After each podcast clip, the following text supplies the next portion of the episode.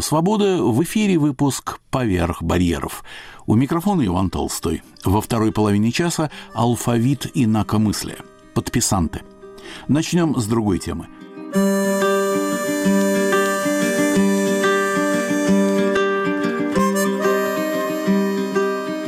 «Былое и книжки» – так называется новая глава воспоминаний писателя, историка, переводчика Александра Горянина. У микрофона автор – Начиная с осени 92 -го года, я раз в неделю обязательно направлялся к метро «Парк культуры Радиальная», благо недалеко, в книжную лавку Сергея Ниточкина, библиофила, ставшего книготорговцем. Его заведение называлось «Раритет». Цель моих походов была скромной – купить очередной номер парижской газеты «Русская мысль», где я тогда начал печататься – на все остальное я даже не поднимал глаз. Слишком дорого. Но однажды поднял и вздрогнул. Между раритетов кротко втиснулись полторы дюжины довоенных детских книжек. Тоненьких, на проволочных скрепках, как школьные тетради. Я отобрал из них последний выстрел Виталия Бианки, «Щур» Евгения Чарушина, «Хитрая и умная» Михаила Зощенко, но главное – четыре книжки Бориса Житкова – Николай Исаевич Пушкин «Под водой», «Белый домик» и маленькую повесть «Джералгач». Купил все семь, хотя по цене они уже тогда заметно кусались. Оставшиеся были про пионеров, пограничников и переодетых врагов. В каком-то смысле это было бы даже любопытнее, но душа наложила вето. Подобные книжки всегда были у нас и в Ташкенте. На скверной бумаге и с замечательными, хоть и плохо отпечатанными картинками – Место они не занимали и при всяком переезде легко помещались, в отличие от солидных книг, в обувную коробку. На очередном жизненном перегоне этот драгоценный багаж, увы, где-то заблудился. Насчет замечательных картинок. Что это так, я понял много лет спустя, а в детстве они просто нравились. Это была потрясающая ленинградская довоенная плеяда художников. Лебедев, Чарушин, Коношевич, Юрий Васнецов, Лапшин, Цехановский, Елена Сафонова, Тырса, Радлов, Курдов – кто-то еще, кого-то забыл. Я обожал их картинки, неважно, что было на них. Звери, люди или вещи. Может быть, дело в эффекте сна в летнюю ночь. Кого первым увидишь, в того влюбишься? Нет. Были книжки, которые я в том же возрасте просто возненавидел. Например, довоенного дядю Степу с рисунками Коневского. Лет восьми мне попались три толстяка – Соседский мальчик Славик, сам читать неохотник, был собственником целой полки толстых детских книг, которые его приветливо равнодушная мать легко давала на вынос. Я читал и не мог дождаться, когда уже эти толстяки кончатся. Перечитал года два спустя и нежно полюбил. А все потому, что меня угнетали картинки Козлинского в издании 1935 года и очаровал Добужинский, издательство «Земля и фабрика» 30 года. Не буду продолжать отрицательные примеры. Моя нелюбовь к Козлинскому – факт моей биографии, а не биографии Козлинского. Но поделюсь и таким своим выводом. Три послевоенных десятилетия в оформлении детских книг в СССР – полный провал, исключения редки. Но после этого вновь появились великолепные художники и появляются по сей день, хотя господства в воздухе у них нет – в моей первоначальной библиотеке была в своем роде редкость – сказка Корнея Чуковского «Одолеем Бармалея». Это удивительное произведение вышло в свет во время войны, а у меня появилось позже. Мне точно еще нет шести, мы с мамой пришли на улицу Балыкчинскую, это в Ташкенте возле зоопарка, к какой-то тете, имеющей отношение к музыке. Хозяйка не просто женщина, она дама. Этот ее статус мне очевиден – Дама нажимает одну клавишу, другую, третью. Я должен воспроизвести звуки. Полный провал. Потом чаепитие и мимолетные женские упоминания о маникюре и ногтях. Не желая быть в стороне от светской беседы, я громко заявляю, это не ногти, а рукти, ногти на ногах. Пустяковое соображение, явно приходившее в голову тысячам детей, вызывает восторг хозяйки, и она дарит мне «Одолеем Бармалея». Насколько странной была подаренная мне поэма на 32 страницах с картинками, дошло до меня через годы.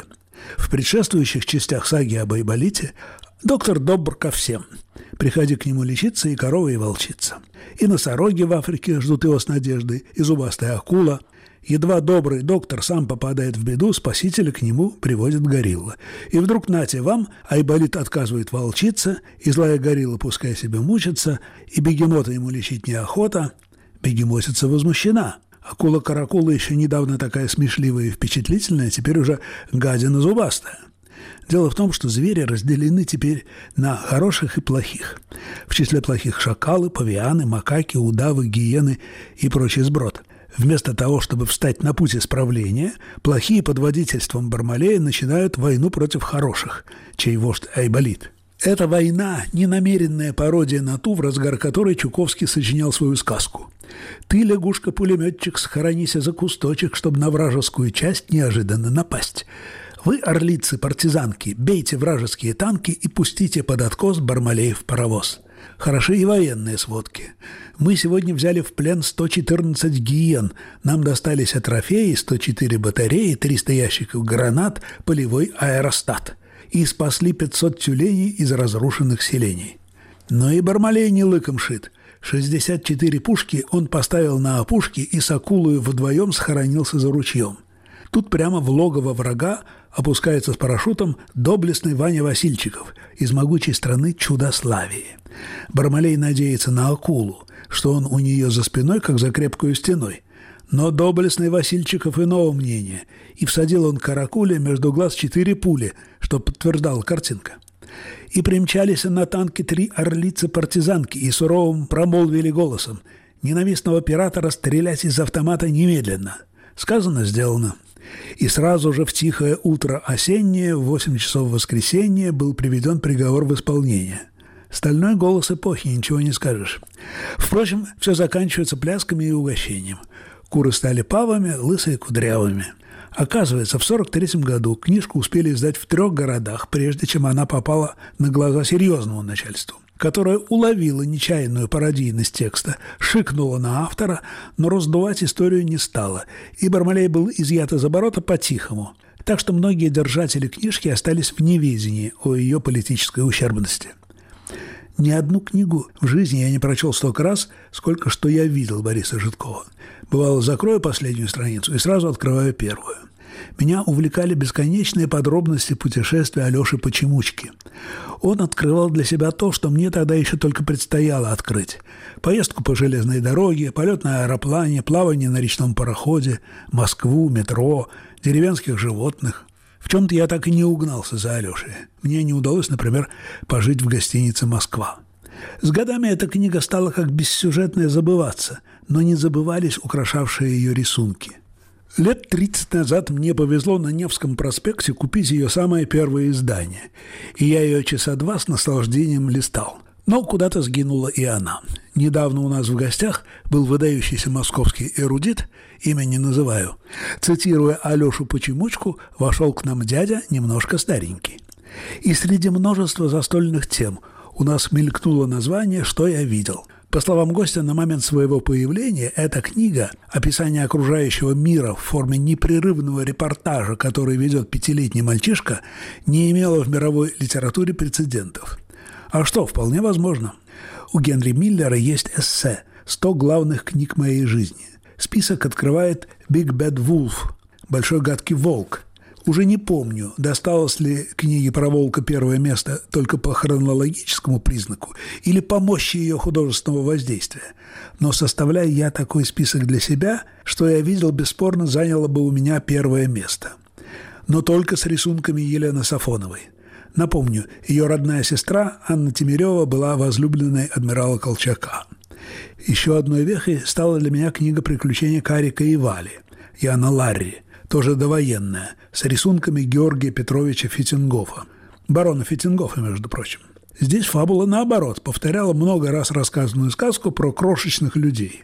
Радикально уменьшенные, они могут наблюдать природу как бы изнутри, я, первоклассник, помню, был потрясен этой идеей и не скажу, что целиком в положительном смысле. Миниатюрные люди наблюдают главным образом за насекомыми и обитателями вод, за ползучими, летучими, порхающими и плавающими тварями. Все эти, обобщаю, жуки-могильщики были мне неприятны, но чтение все равно каким-то образом завораживало. О том, чтобы просто захлопнуть книгу, не было и речи. К счастью, некоторое внимание в повести было уделено растениям и все связанное с ними казалось мне по контрасту безумно привлекательным, чего стоил, например, странствующий водокрас или рассказ о том, как кактус едва не сгубил бедняжку Австралию. Сквозь всю книгу проходил лейтмотив травяного леса, тяжелых листьев, исполинских цветов, мягких зарослей мха.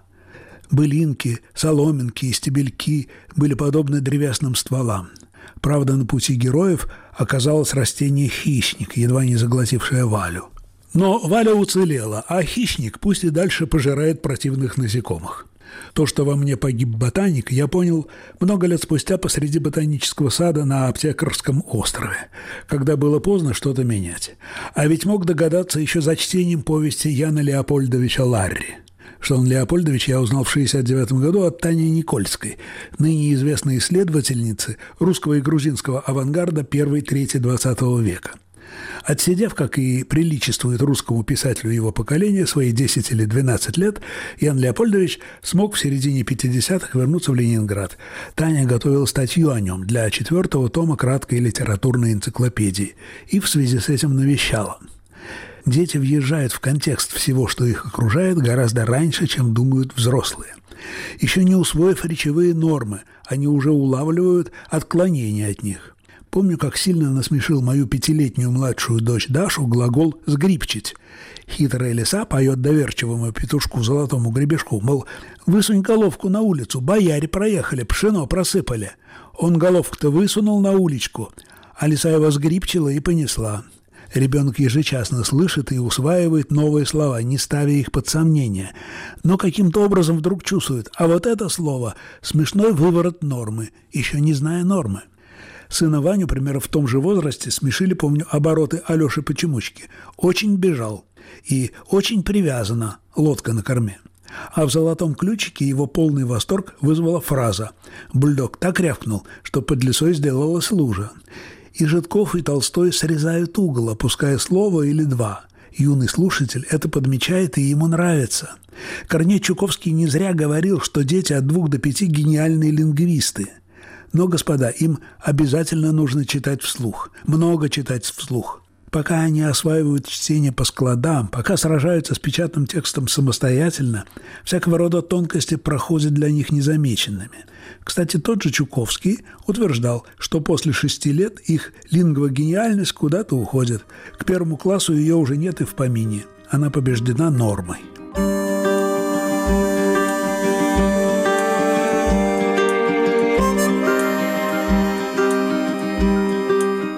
Волнах Радио Свобода в выпуске «Поверх барьеров» новая глава воспоминаний писателя, историка, переводчика Александра Горянина.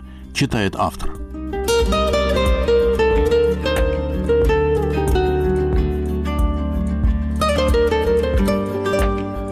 Исключительно важна и выработка чувства ритма.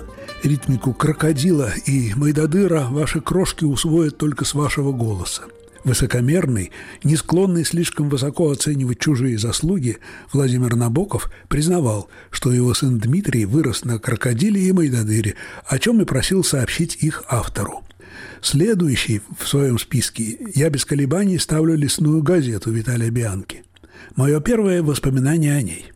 Мне 8 лет, я на дне рождения у одноклассника Ватика Покровского, и пока ликование идет своим чередом, беру лежащую на виду книгу. Она раскрывается на ужасной были о неосторожном охотнике. Зимой он запряг коня в розвольне и поехал в лес пострелять волков, а приманивал их поросячим визгом. Связанный поросенок волочился на веревке по снегу сзади. Едва волки приблизились, он уложил самого крупного, остальные разбежались.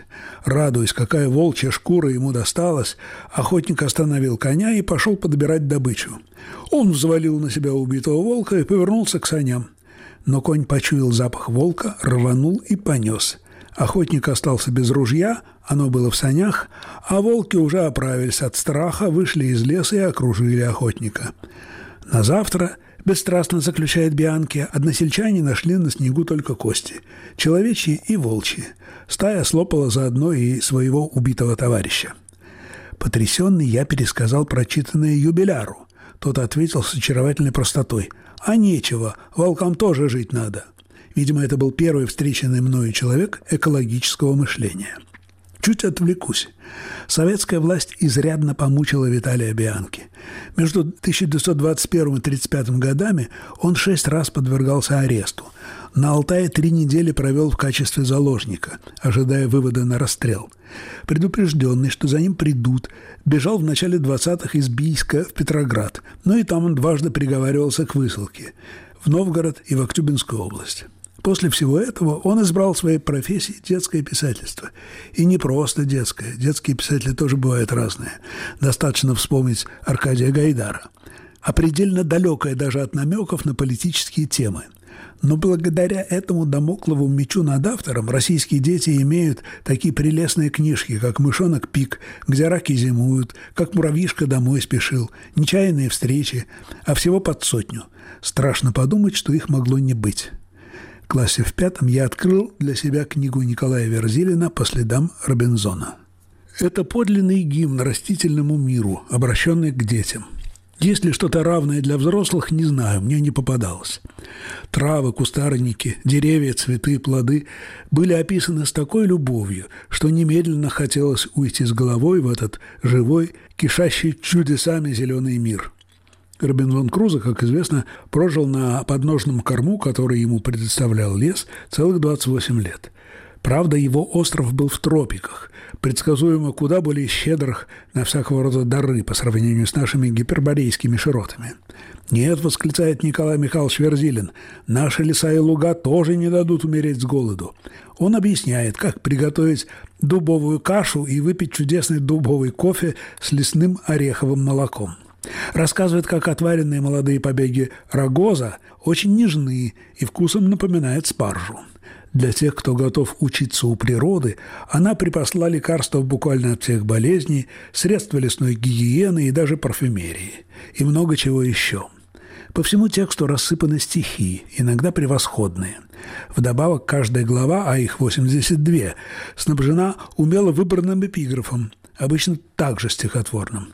Так, главу «Средства капитана Кортье» речь в ней о растениях, спасающих от цинги, предваряет четверостишие Всеволода Рождественского, не путать с Робертом, в молодости беззаветно подражавшего Гумилеву.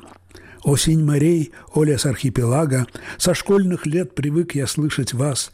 Стучит чубук, на стол ложится шпага, Дымясь, как грок, запенится рассказ. Оно трогательно соответствует всему тону книги. Растительный мир планеты, не только русского леса, для Верзилина большое романтическое приключение. Покидаю Верзилина, ведь еще не названо столько памятных книг. Вот «Тайны стекла» Михаила Свешникова, сороковой год издания, с рисунками Николая Лапшина. Не помню, кто ее подарил, но спасибо ему – в начале 50-х я прочел ее дважды, сын в 80-е, кажется, раз 10, да и у младшей дочери, даром, что гуманитарка, не раз уже в новом веке видел в руках. Воскрешая читательские впечатления подростковых лет, как-то заподозрил себя в ретро-цензуре собственных воспоминаний. Может быть, я на самом деле обожал такие свышерекомендованные шедевры пионерской литературы, как «Мальчик из Уржума», «Заре навстречу», «Пылающие версты», «Повесть о суровом друге», «Имя им легион», а теперь отрекаюсь от них. Ничуть не бывало. Мне нравилась предписанная для чтения на каникулах повесть Мстиславского, перекрасившегося и чудом уцелевшего эсера «Грач. Птица весенняя». Речь в ней шла о революционном террористе Баумане. Нравился Катаевский «Белеет парус одинокий», где дети подносят боевикам, впервые встретился с данным словом именно в этой повести. Самодельные свинцовые пули. Речь о событиях 1905 года. И даже капитан старой черепахи Льва Ленькова про одесскую ЧК. Сердечно нравились зеленые цепочки Германа Матвеева про то, как пионеры блокадного Ленинграда выявляли немецких лазутчиков. Нравился морской охотник Николая Чуковского про моряков, выслеживающих вражескую подводную лодку, и смелую девочку Катю, помогающую им в этом. Водораздел пролегал пока еще только по вкусовым линиям. Отдельное воспоминание Николай Шпанов «Первый удар. Повесть о будущей войне». Думал, давно потеряна, но нашлась в диване. Книга сдана в набор и подписана в печать в один день, 15 мая 1939 года. Сильно спешили. Аннотация строго по делу. В повести представлен эпизод будущей войны, описана боевая операция, прокладывающая путь наземным силам Красной Армии, показаны первые часы войны на одном из возможных фронтов. Конец цитаты. Немецкие налеты отбиты за 45 минут. Советская авиация сразу начинает ответно громить Германию. СССР в то время еще даже не имел с ней общей границы. Всего за 12 часов, описанных автором, успело произойти много событий.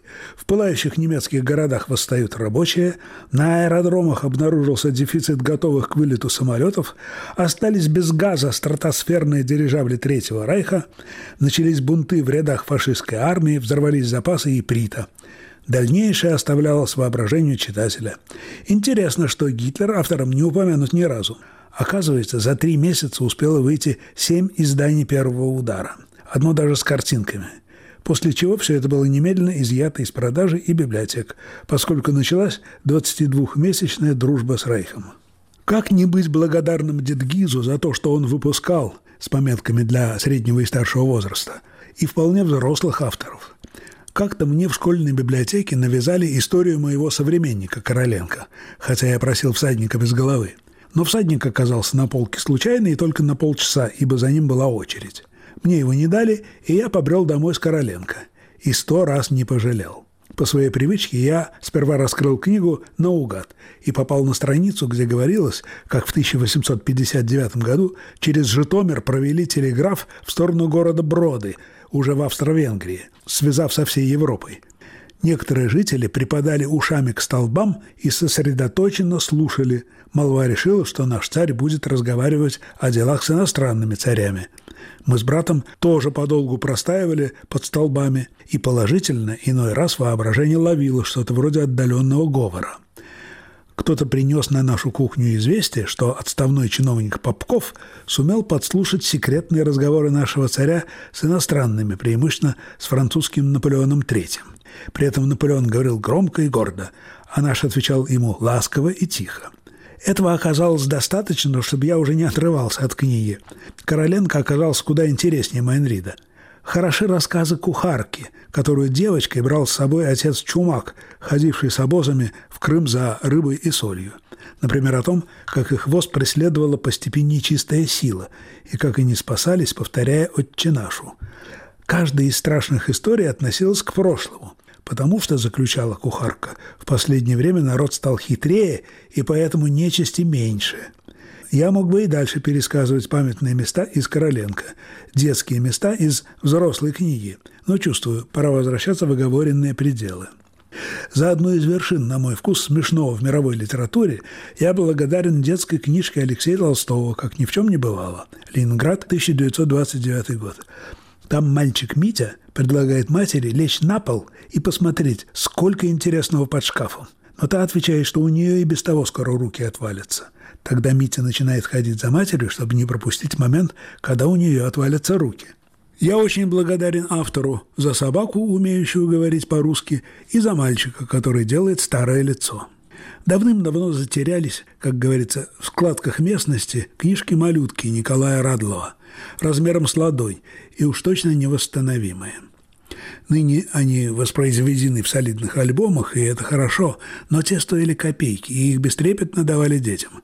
Помню, как еще не знавшая букв Анечка, моя старшая дочь, всего раз услышав подписи под картинками, уже начинала повторять чуть ли не все. Где же дети? Но не эти, а мои родные дети. Что за чудо? У реки скачут Петины чулки. Во времена Радлова и Хармса мальчики еще носили чулки.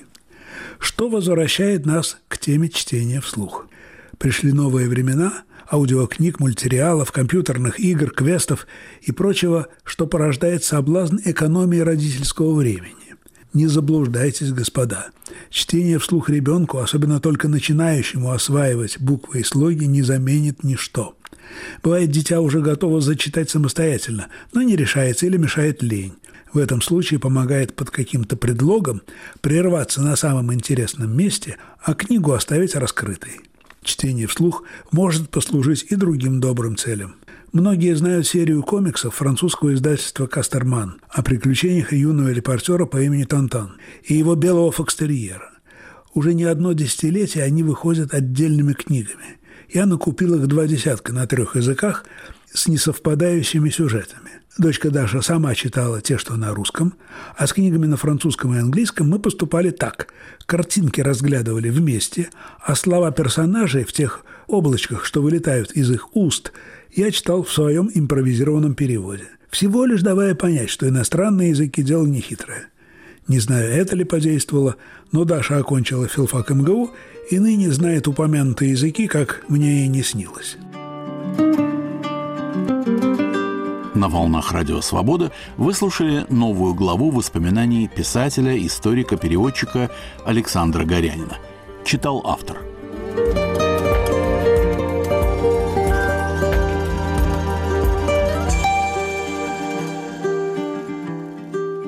Продолжаем выпуск «Поверх барьеров».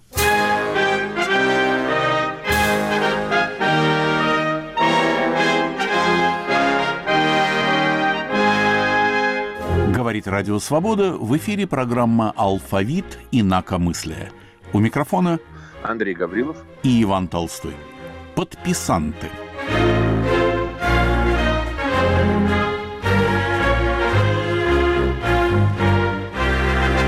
Я думаю, Андрей, нам стоит сразу же очертить это понятие. Кто такие подписанты? Кого мы имеем в виду? Давайте мы сразу скажем, что, о чем мы будем говорить, а потом будем приводить примеры за и против. Согласен. Итак, подписантами стали называться э, в послевоенное время прежде всего люди, которые подписывали коллективные, это я не читаю какое-нибудь определение, это я сейчас сходу импровизирую, которые подписывали какие-либо коллективные петиции, письма, заявления и тому подобные документы в защиту жертв незаконных репрессий. Сказал я и споткнулся, репрессии не могут быть законными, да? Которые подписывали коллективные документы в защиту жертв, скажем так, советской карательной машины. Какие бы формы эта карательная машина и ее, соответственно, деятельность не принимали. После смерти Сталина звезда академика Лысенко ненадолго закатилась, но вот к власти пришел Никита Хрущев, и последний карьерный успех Лысенко пришелся на правление Хрущева. Статьи Лысенко снова появляются в газете «Правда». При Хрущеве ни одна газета, ни один журнал не осмеливались выступать с критикой Лысенко. И лишь некоторым академикам, там вот Кедрову и Семенову, разрешено было корректно оспаривать научные основы лысенковского учения. И вот в середине 1955 года произошло что-то совершенно невероятное. Появилось письмо 300. Под этим названием обозначают серию писем, первый из которых обширная докладная записка объемом в 21 машинописную страницу, подписанная большой группой советских ученых, была направлена в президиум ЦК КПСС. Это было 11 октября 1955 года. Эта докладная записка содержала оценку состояния биологии в СССР к середине 50-х годов, критику научных взглядов и практической деятельности Трофима Денисовича Лысенко, являвшегося в то время одним из руководителей биологической науки в стране. Письмо подписали 297 академиков, докторов и кандидатов биологических наук, и следствием этого письма стало освобождение Лысенко с поста президента Восхнил в 1956 году по собственной просьбе. С 56 по 61 год он был членом президиума Восхнил, и в эти годы он выступал в свою защиту. В Академии наук и в Восхнил шли непрерывные столкновения его сторонников и противников. Итак, кто, собственно, подписал? Не только видные биологи, но и самые знаменитые физики. Капица, Харитон, Там, Сахаров, Ландау. Курчатов, правда, под письмом не подписался, однако поддержал содержание этого письма и тезисы в личном разговоре с Хрущевым. Хрущев, может быть, не особенно благоволил к ученым вообще, но для физиков делал заметное исключение. Вероятно, это было связано с триумфом на испытаниях термоядерного оружия. И в ходе беседы с Курчатовым Хрущев довольно быстро пришел в ярость, назвав письмо гнусной коллективкой, а академикам, которые к нему явились, он настоятельно рекомендовал заниматься своей физикой и химией, а не лезть в биологию, и бросил им вдогонку. «Товарищ Несмеянов, только вот что, Лысенко у меня не трогайте, головы рубить будем». Записка эта в конечном счете явилась причиной отставки Лысенко и некоторых его приверженцев и ставленников. Они покинули руководящие посты в системе Академии наук. Но в 61-62 Трофим Лысенко во второй раз занял пост президента Восхнил по личной инициативе Никиты Сергеевича. А у меня возникает в этой связи вопрос. А мы называем подписантами людей, которые просто массово что-то подписали – или тех, кто все-таки выступил в защиту, как я уже говорил, жертв репрессий, жертв власти, в защиту тех, кого мы с легкой нашей с вами собственной руки стали называть инакомыслящими, не проводя точных граней, не делая точных различий, не давая точных определений. Потому что письмо 300 о котором вы сказали. Но это точно так же, как появившееся чуть ранее, в октябре 1954 года, кстати, видите, хронологически я вас обогнал. Открытое письмо группы писателей. В эту группу входили Каверин, Закевич, Маршак, Паустовский, Щипачев. Письмо, которое называлось «Товарищем по работе», оно было опубликовано в литературной газете, где было предложение о перестройке Союза писателей, который, дальше цитата, превратился из творческой организации в некий департамент по литературным делам. И то, и другое письмо ваше, э, мое, то есть то, что мы с вами привели, они очень важны, они э, сыграли в свое время большую роль, но можем ли мы тех, кто их подписал, ставить в один ряд с людьми, которые подписывали открытые письма, ну, скажем, начиная где-то с 65-го, 66-го, 67-го года, а может быть даже раньше? Не есть ли здесь нечто другое? Может быть, это просто выражение мнения группы или ученых, или писателей, но не более того. Можно ли этих людей называть подписантами? Я уверен, Андрей, что можно. И вот почему. Дело в том, что с одной стороны это было письмо против академика Лысенко, против его лженаучных теорий, против того, что он предлагал э, скорейшее выращивание э, пшеницы, других урожаев, вопреки всем научным предположениям своих оппонентов. Оппонентов я беру в кавычках, потому что эти оппоненты были уже уничтожены в ГУЛАГе. А с другой стороны, это было письмо в защиту тех, кто сгнил в лагерях и был расстрелян по тюрьмам. Это Но пис... без фамилий, просто как явление, да?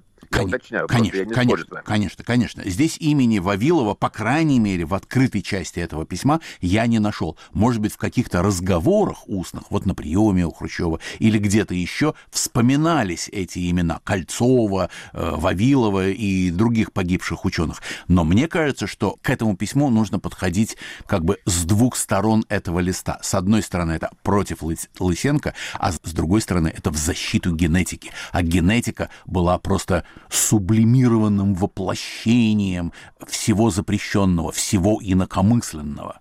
То есть такого запрещенного, такого инакомысленного, за которое вы получали срок. Ну, может быть, я не буду с вами спорить.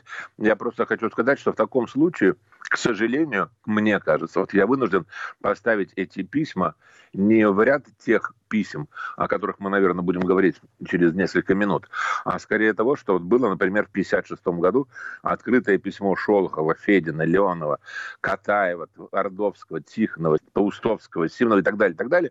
Весьма достойные дальше идут фамилии, некоторые из них, да, которые вступили в полемику с э, Жан-Полем Сартром, Веркором, Симоне де Бувар, Жаком Превером и другими французскими писателями, которые, французские писатели, выразили свой протест против вторжения в Венгрию. И в таком случае можно считать, что эти люди, советские писатели, также искренне, также самозабвенно выступали в защиту каких-то идеалов, которые им казались верными. 56 год. Да, наверняка, как я уже говорил, не обходили с подписным листом их, но я думаю, что многих из них уже обзванивали и выясняли их точку зрения. Да, наверняка. Это совсем не то, что спустя несколько лет, 64 год, ну, несколько, 8 лет все-таки, это а, для истории маленький период, для жизни человека огромный. В 64 году произошло, вот здесь уже я буду говорить уверенно, произошло совершенно необыкновенное событие. В отличие от письма 1954 года, где люди просто предлагали перестроить союз писателей, опять-таки не очень называя фамилии, а, в общем, скажем, прямо вообще не называя, а просто достаточно робко протестуя против сложившейся ситуации, люди, которые подписали письмо после суда над Иосифом Бродским, говорили конкретные вещи и говорили их достаточно резко. Кстати, именно это письмо, которое подписало 49 человек, оно так и вошло в историю как письмо 49, вот именно это письмо, а среди подписантов там были Игорь Ефимов, Яков Гордин, Владимир Марамзин, Александр Кушнер, Андрей Битов, Глеб Горбовский, Герман Плесецкий. Именно этим письмом, как считается, и было начато движение подписантов, наверное, скажем так, движение нового времени. Об этом пишет, в частности, Яков Гордин в книге «Рыцарь и смерть». Так вот, в этом письме Игорь Ефимов рассказывает его историю. Молодые литераторы Ленинграда решили что-то предпринять. Повторяю, это было после суда над Бродским. Они решили письмо с 50 подписями отвести члену секретариата Ленинградского отделения Союза писателей Данилу Гранину. Они вручили ему это письмо, найдя его в Комарове, и дождавшись, когда он вернется с лыжной прогулки, «Ох», — сказал Гранин, — «не хочется мне брать в руки это письмо». Но взять пришлось. А они, авторы письма, выражали надежду, что справедливость по отношению к Бродскому будет восстановлена в законном порядке, это была цитата, и требовали из состава комиссии по работе с молодыми литераторами изгнать лжесвидетеля и лжеэксперта Воеводина – а вот дальше была формулировка, которой до этого я не встречал и думаю, до этого момента, в общем-то, и нигде и не было. Мы, молодые литераторы Ленинграда, не можем, не желаем и не будем поддерживать никаких отношений с этим морально нечистоплотным человеком, порочащим организацию ленинградских писателей, дискредитирующим в глазах литературной молодежи деятельность Союза писателей. То есть это было одновременно и письмо в защиту Бродского и письмо протеста против того, что судебные власти прибегают к услугам лжеэкспертов, которые работают ну, по заказу этой власти. Я понимаю, почему Гордин считает, что этим письмом было начато движение подписантов. Наверное, потому что оно до этого времени столь резких формулировок, столь резкого письма просто не было. Хотя мы с вами его немножечко опровергли, приведя более ранние ну, конечно, не столь резкие примеры открытых писем, которые были или опубликованы, или ходили по рукам вот, до 1964 года. Какой поразительный все-таки контраст между 54 и 64 как будто эпоха прошла, как будто лавина сошла с каких-то Кавказских гор, да. Ну, так ведь и было. А, кстати, Кавказский город вы хорошо сказали, учитывая смерть Иосифа Виссарионовича, да?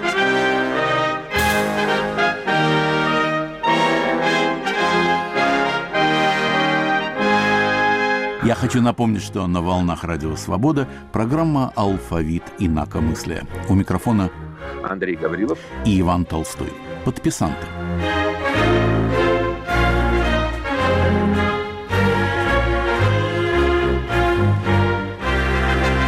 Я бы еще сказал, что вот это оружие, коллективные письма и открытые подписи под ними, власть тут же взяла на вооружение. Уж слишком активно стали выступать подписанты, и слишком уж большое значение их подписи стали иметь. Дело в том, что, как мне кажется, Иван, я не знаю, согласитесь вы со мной или нет, но когда письмо в защиту кого-то из диссидентов, из инакомыслящих, письмо протеста против произвола властей, подписывали люди типа Сахарова, Солженицына, многих других героев нашего цикла, и эти письма, разумеется, не публиковались в советской печати, но люди о них узнавали благодаря передачам западных радиостанций. Но, в общем, в какой-то момент наступила легкая усталость. То, что потом стало выражаться во фразе «ну, вы защищаете своих». Да, действительно, вы защищаете своих.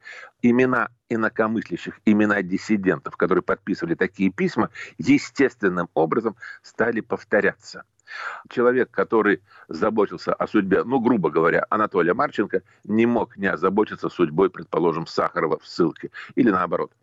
А вот когда люди, прильнув к радиоприемникам, вдруг слышали известные фамилии, но известные по-советски, не диссиденты, не открыто инакомыслящие, а люди, которые, вот книги которых, например, можно было взять в библиотеке, фильмы которых можно было посмотреть в кинотеатрах, музыку или концерты которых можно было посетить, купив билет.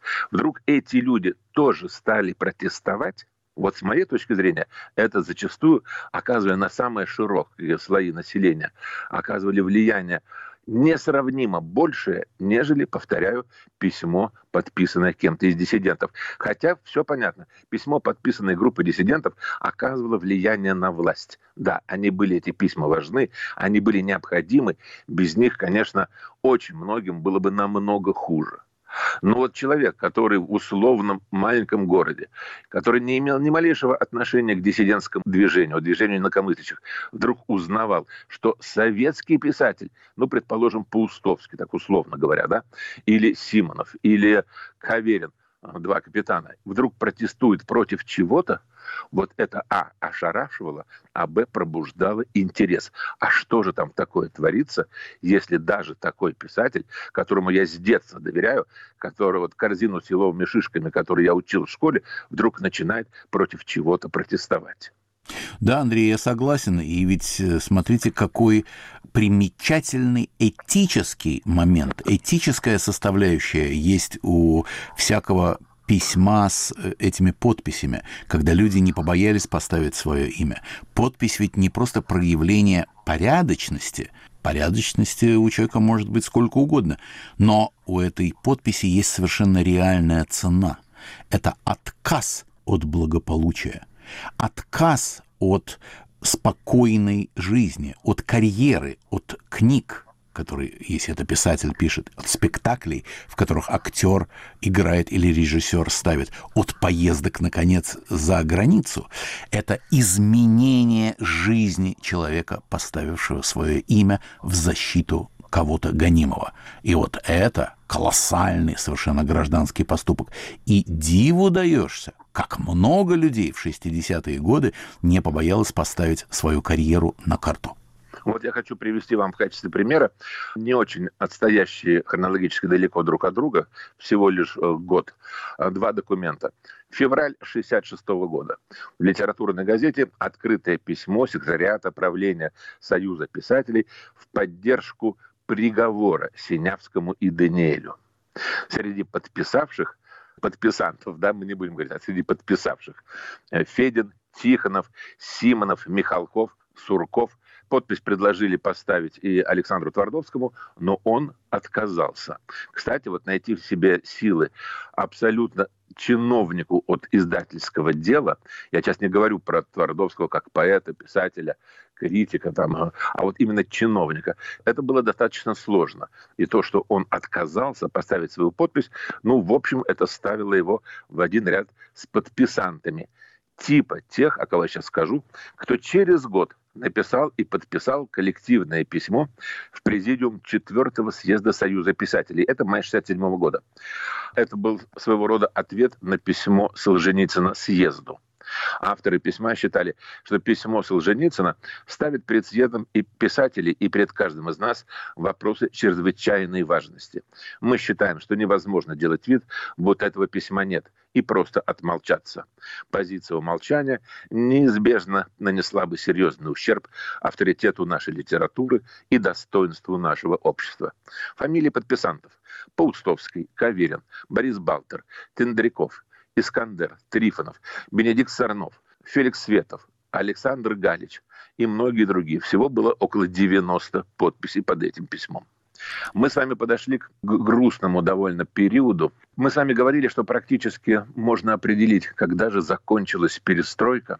Судя по всему, она закончилась или начала уже резко заканчиваться в 1968 году, когда войска Советского Союза и других стран Варшавского договора оккупировали Чехословакию.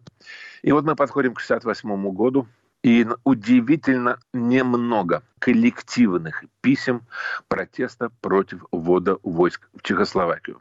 Удивительно много писем, которые были подписаны одним или двумя фамилиями. Я очень много копал сейчас, готовясь к этой программе, пытаясь найти большое количество, я думал, что оно есть, я не знал, большое количество коллективных писем протеста. Нет, было много отдельных выступлений. Было много людей, которые в одиночку ночами клеили листовки по всему Советскому Союзу. Я даже не знал, что их было так много. Но вот писем которые, казалось бы, должны были быть, уже не было. Уже сменилась атмосфера, уже изменилась эпоха. В 1968 году, можно считать, что 1968 год начался с письма Ильи Габая, Юлия Кима и Петра Якира, которые написали следующее. В течение нескольких лет в нашей общественной жизни намечаются зловещие симптомы реставрации сталинизма. Кстати, здесь надо напомнить нашим слушателям, а, что 99% таких писем коллективных не были никогда опубликованы в СССР. Они или ходили в сам издате, или э, их тексты зачитывали западные радиостанции, в отличие от тех писем, которые подписали подписанты с другой стороны, как вы сказали, в распоряжении которых были все средства массовой информации. Хочу напомнить, что даже такое событие, как протест 46 сотрудников Новосибирского научного центра, это февраль 1968 года, против законности в ходе процесса над э, Гинзбургом, Голландсковым, Добровольского и Ложковой, даже это письмо уже было почти как бомба. Хотя вроде бы до Чехословакии было еще целых полгода. Нас тревожит, писали авторы этого письма, что за практически закрытыми дверями судебного зала могут совершаться незаконные дела, выноситься необоснованные приговоры по незаконным обвинениям. Свое письмо они направили Верховному суду РСФСР, Генеральному прокурору СССР, Генсеку ЦК КПСС, председателю Совмина, председателю Президиума Верховного Совета, а также в редакцию газеты «Комсомольская правда». Смешно, что на следующий день его уже зачитывал «Голос Америки», это письмо, и где была утечка, насколько я понимаю, до сих пор точно понять никто не может. До августа, до э, Чехословакии письма продолжались. Друзья Александра Селина-Вольпина собрали подписи под открытым письмом в его защиту. Письмо 99, так называемое. Среди подписавших Юрий Ахенвальд, Григорий Подъепольский, Юлий Ильяшенко, академик Петр Новиков и другие-другие. А Игорь Шафаревич не подписали, но подобные письма послали Андрей Колмогоров и Павел Александров, ведущие академики. И это тоже было еще допустимо. А вот после этого, после 1968 года, каждое открытое письмо отличается от писем, до этого времени тем, что там меньше незнакомых имен. То, о чем мы с вами говорили. Люди, которые встали на путь инакомыслия, активного диссидентства, которым простите за грубое выражение, но уже нечего было терять, они продолжали подписывать подобные письма. Люди, которым было что терять, они стали намного осторожнее. 1972 год. Ростропович вместе с Сахаровым и другими деятелями науки и культуры подписывает два обращения в Верховный Совет СССР об отмене смертной казни и об амнистии политзаключенным. Подписи. Ну, я все читать не буду, разумеется. Сергей Ковалев, Татьяна Великанова, академик Сахаров, Лидия Корнеевна Чуковская, Владимир Максимов. Скорее здесь даже удивляет подпись Каверина – вот что не был активным инакомыслящим, активным диссидентом. Но его подпись под этими письмами стоит. А подписи Галича, Елены Боннер, Льва Копелева, Роя Медведева уже никого не удивляли. И вот таким образом постепенно такое подписанство, как мне кажется, на долгое время потихоньку сошло на нет. Это то, с чего вы начали нашу программу. Слишком много можно было потерять. Наоборот, ярким э, цветом расцвели подписи другие. 73 год, письмо в редакцию газеты «Правда», открытое письмо группы советских писателей в связи с, э, кавычкой, антисоветскими действиями и выступлениями Солженицына и Сахарова которые, как пишут авторы письма, клевещут на наш государственный общественный строй, ну и так далее, так далее, так далее. И подписи. Чингиз Айтматов, Юрий Бондарев, Расул Гамзатов, Олесь Гончар, Сергей Михалков, Константин Симонов, Анатолий Сафронов. Дальше можно очень долго перечислять. Единственное, чем это письмо отличается от всех остальных под таких подметных писем, это тем, что, судя по всему, сгоряча туда влепили подпись Твардовского – который позже говорил, что он это письмо не подписывал. Очень интересно, Андрей, конечно, было бы собрать. Я вот слушаю вас под впечатлением вашей э, мимолетной фразы о том, что эти письма практически никогда не публиковались в России. Вот такой том, такой проект коллективные письма 50-х, 60-х, 70-х был бы, конечно, очень интересен. Я догадываюсь, что крайне узкому кругу, но для истории, именно для истории гражданственности, общественного движения было бы интересно. Вот какой-нибудь новый Чупринин взялся бы опубликовать такой толстенный том, как он это делает с оттепелью. Цены бы этому не было. На весах истории, конечно. Хочу сразу напомнить, что Сергей Чупринин издал огромный, как вы сказали, толстенный том хронологию и историю оттепели, практически по дням расписав те годы, которые вот к этому явлению нашей жизни, оттепели, относятся. И я, честно говоря, читал, оторваться не мог. Читал как детектив подряд. Много фактов, которые я знал, намного-намного больше, о которых я даже не догадывался. И все это читается, читается, ну, лучше любого учебника история. Я именно потому и вспомнил Чупринина Сергея Ивановича. Многие цитаты, которые, кстати, я э, приводил сегодня, мною были подчеркнуты как раз из этого тома. Время неумолимо нас подводит к стенке. Мы должны будем сейчас заканчивать нашу программу, но мы не можем это сделать, пока все-таки не прозвучал какой-то музыкальный отклик, музыкальное воплощение этой темы, этой исторической проблемы. Что вы, Андрей, приготовили сегодня? Я приготовил одну песню, которая, по-моему, к большому сожалению, актуальна и сегодня, и, может быть, сегодня с каждым днем становится все актуальнее и актуальнее. А конфликт, или вернее, может быть, не конфликт, а разные позиции тех, кто, увидев несправедливость, тем не менее, бросается, открыв забрало на ее исправление, и тех, кто по разным причинам, может быть, убеждая себя и окружающих, что есть более серьезные темы, есть большее добро, есть другая манера поведения, вот так открыто на борьбу со злом не бросается, предпочитая нечто другое. А вот этот конфликт, о котором вы говорили, который я вспомнил, между тем, что можно все потерять, а может быть, надо просто было по-другому к этому подойти. Я не знаю здесь ответа, вернее, знаю, но не хочу его навязывать. Я думаю, очень многие его знают. Но мне кажется, лучше всех это выразил Юлий Ким в своей песне «Куда собрался капитан». Эта песня из цикла песен, написанных к спектаклю «Московские кухни». Куда собрался капитан? Куда ты, брат, собрался? Погоды нету, капитан, нигде погоды нет. Там крик о помощи, милорд, я слышал, крик раздался. Милорд, я слышал этот крик, теперь за мной ответ.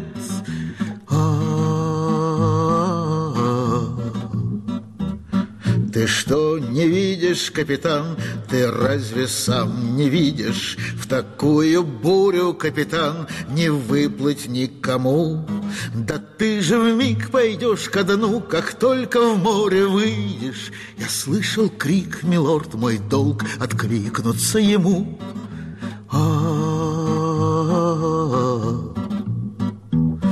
А что команда? Капитан в дорогу чай не рвется Жена и дети, капитан, а им что предстоит? Со мной охотники, милорд, со мной лишь добровольцы А дом родной простит, милорд, мой дом меня простит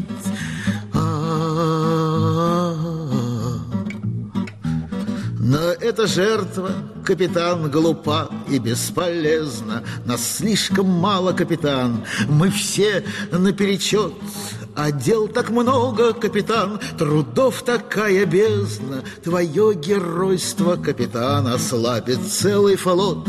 Ну что ты пойдешь на площадь, ну подымешь ты там свой лозунг, получишь свои три года, а в зоне еще дадут. На западе вяло вякнут, здесь всем перекроют воздух, и кончится наше дело. Чего они ждут, а будет жалко, капитан, коли ниточка порвется, и грустно будет созерцать злорадство этих морд.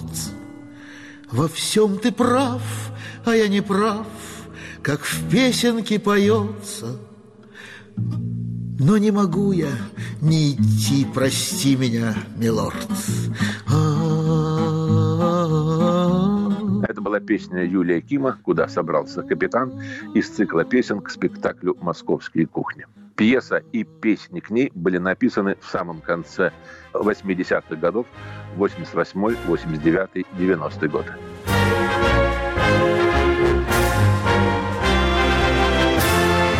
И на этом мы заканчиваем очередной выпуск «Алфавита инакомыслия», посвященный сегодня подписантам. Режиссер Юлия Голубева и мы с Андреем Гавриловым прощаемся с вами. Всего доброго. До свидания.